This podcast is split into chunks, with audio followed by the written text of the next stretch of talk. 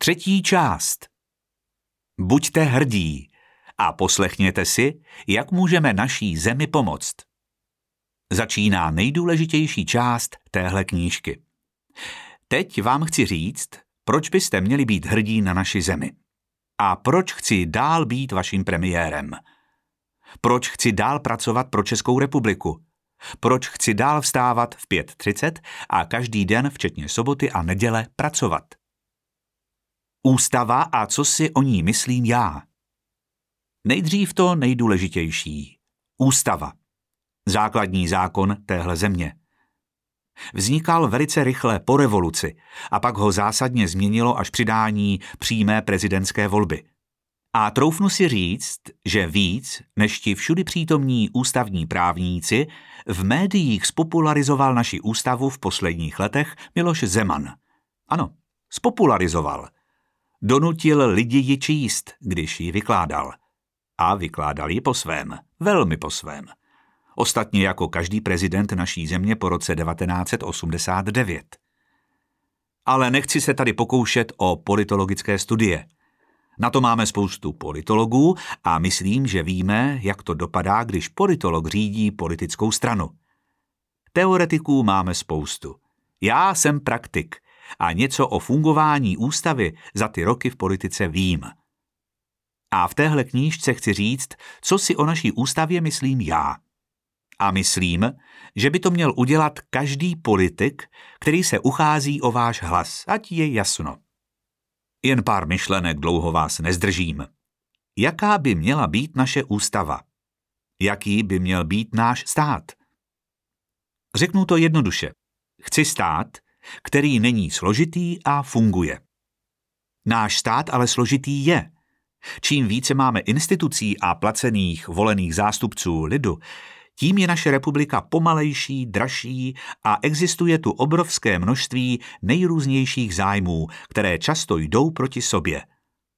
Nedá se to efektivně řídit, nedá se to koordinovat, nedá se rychle dohodnout, nedá se tady stabilně fungovat. Skoro každý rok jsou volby. Budou zase příští rok. A pak znovu a znovu. Teprve v roce 2027 si budou voliči moct jeden rok odpočinout.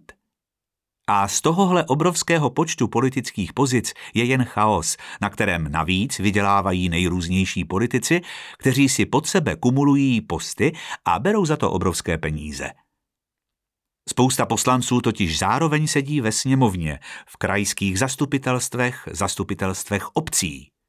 Připadá vám to normální? Člověk, který chce dělat práci pořádně, na full time, přece nemůže sedět na třech a více židlích. Kdo tohle dělá, je prostě sběratel funkcí a je mu jedno, jestli svou práci dělá dobře a pro lidi. Letos jsou volby do sněmovny, což samozřejmě víte – Hodně se mluví o tom, že volební systém je nespravedlivý. Taky si to myslím, ale úplně jinak, než říkají ty malé strany v opozici. Myslím, že je to úplně jinak, než rozhodl ústavní soud i jinak, než se dohodly strany ve sněmovně, že budou probíhat tyhle nadcházející volby. Jsem v tom radikální a proto budu krátký. Věřím, že vítěz voleb by měl vládnout, převzít na sebe všechnu zodpovědnost za vládu a její program a po čtyřech letech by měli voliči rozhodnout, zda vláda uspěla a zda by měla pokračovat nebo neuspěla a má uvolnit místo někomu jinému. Nelíbí se mi současný systém, který strany nutí ke koaličnímu vládnutí. Přijde mi neefektivní a co horšího, nepravdivý. Je to podvod na lidech a stabilita českých vlád od roku 1993, kdy vznikla samostatná Česká republika, je bohužel katastrofální. Funkční období řádně ukončily pouze tři vlády.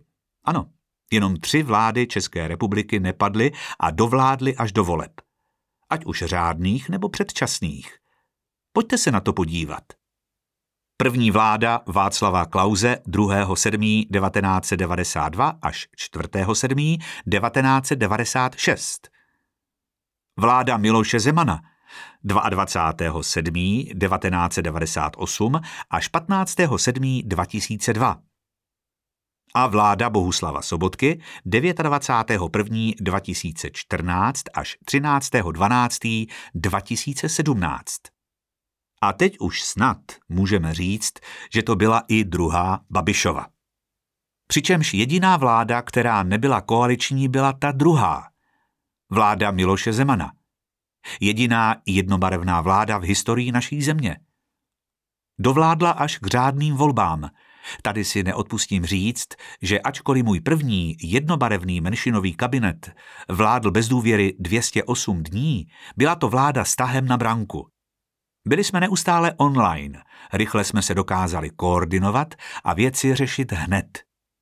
Vůbec to nejde srovnat s koaliční vládou, kde nějaký problém řešíte klidně i dva roky, přestože by šel vyřešit za dva dny. Jak vidíte, tenhle náš poměrný systém stabilitu vlád absolutně vylučuje. Celkem těch vlád, včetně té současné, kterou jsem sestavil já a kterou vedu, bylo 15. Jak jsem říkal, do konce funkčního období zatím vydržely jen tři vlády. Ptáte se, co ten zbytek? No prosím, pojďme hezky po pořádku. Druhá vláda Václava Klauze 4.7.1996 až 2.1.1998. Finanční skandály ODS. Přechodná úřednická vláda Josefa Tošovského 2.1.1998 až 22.7.1998. Vláda Vladimíra Špidly 15.7.2002 až 4.8.2004. Tuhle vládu zas rozložil neúspěch ČSSD v evropských volbách.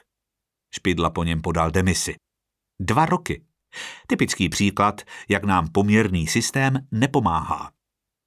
Vláda Stanislava Grosse 4.8.2004 až 25.4.2005. Ani ne rok. Stanislav Gross totiž nedokázal vysvětlit, kde se vzal jeho byt na Barandově. Jeho manželka si zase půjčila 6 milionů na dům od provozovatelky nevěstince. Strašné. Šílené.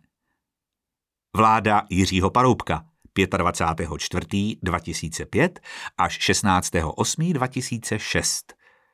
Po Grosovi převzal velení premiér Paroubek až do voleb 2006. První vláda Mirka Topolánka 4.9.2006 až 11.10.2006. První pokus o sestavení vlády nezískal důvěru.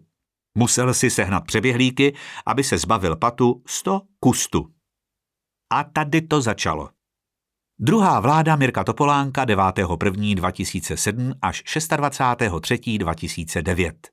První a dosud jediná vláda v historii České republiky, která byla svržena hlasováním sněmovny o nedůvěře. Klasický příklad poměrného systému. Úřednická vláda Jana Fischera 8.5.2009 až 13.7.2010. Dovoleb 2010. Vláda Petra Nečase 13.7.2010 až 10.7.2013. Taky koaliční, jasně, kauza Naďová. Úřednická vláda Jiřího Rusnoka 10.7.2013 až 29.1.2014. Takhle to u nás chodí. Ne moc dobře. Strany jdou do voleb, všechny mají nějaký program, volič si vybere tu, která se mu na základě kandidátů, odvedené práce a programu líbí. Jenže náš systém téměř neumožňuje, aby mohl vítěz voleb vládnout sám. Musí si hledat koaličního partnera, většinou dva. Z programu pak udělají maglajs, který nazvou programovým prohlášením – to znamená, že volič nikdy nedostane to, co si při volbách vybral. Nikdy nedostane program, který volil. Je to vyloučeno. Vládní strany se pak můžou vymluvit a taky to často dělají právě na koalici, když nesplní nějaký slib, který dali během volební kampaně. Pak se člověk nemůže divit, že lidi jsou z politiky unavení, politikům nevěří a jsou po každých volbách zklamaní. Současný systém tvoří slabé a labilní vlády. Vytváří to v lidech strašný pocit nestability, deprese, že stejně nic nemá cenu. Na pády vlád jsme si už zvykli. Proto jsem pro většinový systém. Já říkám, pojďme to udělat pořádně. Moje ideální představa? Změňme volební systém do sněmovny, aby vítězná strana mohla opravdu vládnout a ukázat se. Všechno na její triko a na její jméno. Čtyři roky na to se ukázat. Udělejme to podobně jako ve Velké Británii. Prostě zaveďme 200 jednomandátových volebních obvodů a v nich by vyhrával ten, který dostal nejvíc hlasů. Jednoduché počty, bez nějakých přepočtů na mandáty. Volič ví, kdo byl v jeho obvodu zvolen a zda dělá vše proto, aby splnil, co slíbil. Naprostá otevřenost a naprostá kontrola politiků. Taková úprava by taky znamenala, že vládnout by mohla jen jedna strana. Byl by také důležitý regionální rozměr. A taky by nemusely být žádné koalice a třeba bychom viděli konečně v poslanecké sněmovně nějaké osobnosti a ne staré zasloužilé straníky, kteří si svoje místa na kandidátkách vyhádají v kuloárech, při sjezdech a mezi lidi jít ani nemusí. Je to úprava ústavy, která by České republice hodně pomohla. Ať každý ukáže, nakolik ho voliči mají v jeho obvodu rádi. A asi víte, že ústavní soud letos hodil vidle do našeho volebního systému, který dával víc mandátů vítězi voleb, aby měl šanci sestavit stabilní vládu. Přes 20 let to nikomu nevadilo, ale zrovna letos ano. Přitom samotný ústavní soud už jednou řekl, že dosavadní systém byl v souladu s ústavou. Ale letos to změnil tak, že ještě posílil poměrné zastoupení. Tak si představte, jak asi stabilní budou vlády po této změně. Místo toho, abychom šli cestou Británie, nás ústavní soud poslal směrem do Itálie, kde vlády skoro nikdy nedokončí volební období. Tak jo, jdem dál.